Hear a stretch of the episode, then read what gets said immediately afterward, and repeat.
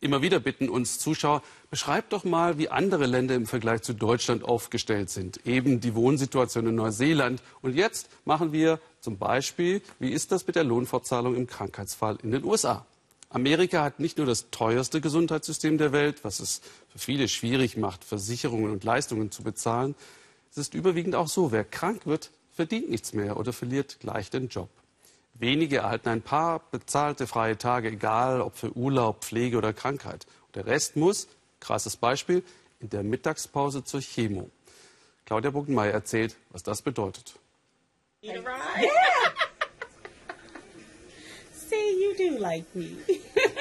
Stephanie Tucker will sich nicht unterkriegen lassen. Einmal die Woche muss sie zur Chemotherapie. Marcel begleitet seine Mutter. Sie hat Brustkrebs. Krankgeschrieben ist sie trotzdem nicht. Auf meinem Stundenzettel für diese Woche muss ich die Stelle ohne Gehalt ankreuzen. Ich bekomme also für heute kein Geld. Ist das ein großer Druck? Ja, das ist es. Ich muss eine Hypothek abzahlen, das Auto kostet. Es ist schon hart, aber wenn es um deine Gesundheit geht, hast du keine Wahl. Das muss einfach sein. Stephanies Arzt bespricht die nächsten Schritte. Beide Brüste muss der Doktor amputieren. Nach dem Eingriff werde Stephanie mehrere Wochen nicht arbeiten können. Das würde für sie bedeuten, mehrere Wochen ganz ohne Lohn. Deshalb zögert die 48-Jährige den OP-Termin hinaus. In einem Monat hat sie bei ihrem Arbeitgeber Anspruch auf begrenzte Berufsunfähigkeit. Dann bekommt sie 60 Prozent ihres Gehalts. Das muss irgendwie reichen. Mhm. Good. There's no problems with the cord at all. That it didn't move. Exactly. mhm.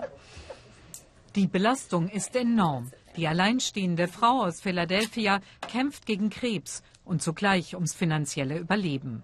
Oh Zuerst dachte ich, mein Gott, wie soll ich das nur schaffen? Kann ich es verbergen? Aber ich habe nie daran gedacht, mich nicht behandeln zu lassen. Trotz der Nebenwirkungen bei Chemotherapie arbeiten viele weiter, aus Angst, den Job zu verlieren. Stress, der nicht gerade hilft, gesund zu werden. Einigen empfehlen wir, nicht zu arbeiten, je nach Job. Wenn sie es sich nicht leisten können, wie manche im Gesundheitswesen, dann stresst es sie, wenn sie arbeiten müssen. Es gab solche Tage. Dann rief ich meinen Vorgesetzten an und sagte ihm, dass ich zu müde bin. Wenn ich noch einen Krankheits- oder Urlaubstag hatte, dann war das keine große Sache. Aber wenn nicht, dann wusste ich, was das bedeutet. Tja, damit muss man leben. Krebskranke in den USA müssen belegen, warum sie nicht zur Arbeit können. Dafür brauchen sie die Unterstützung des Krankenhauspersonals. Einige Arbeitgeber sind großzügiger, andere nicht. Das ist dauernd ein Problem hier. Wir arbeiten an individuellen Lösungen. Die Schwestern sind unbezahlbar, wie sie den Menschen helfen, passende Termine zu finden. Stephanie kommt immer am Freitag zur Chemo. Das Wochenende hat sie frei und kann sich etwas erholen. Hinter Melanie Morgan liegen zweieinhalb Stunden Fahrt begleitet von ihrer Tochter. Ihre Unterkunft eine Art Patientenhotel, ausschließlich über Spenden finanziert. An jedem Zimmer eine Spenderplakette. Die Kranken müssen nichts bezahlen. Auch Melanie arbeitet trotz Chemotherapie. Immerhin, ihr Arbeitgeber kam ihr entgegen. Vor der Diagnose ist sie viel gereist, jetzt macht sie alles vom Computer aus. Das ist unsere Lebensart. Ich arbeite selbst im Gesundheitswesen. Ich kenne viele, die nicht so gut dran sind wie ich, die nicht weiter arbeiten können. Aber das ist halt unsere Art zu leben. Das gehört dazu. Wir sehen das nicht als Last.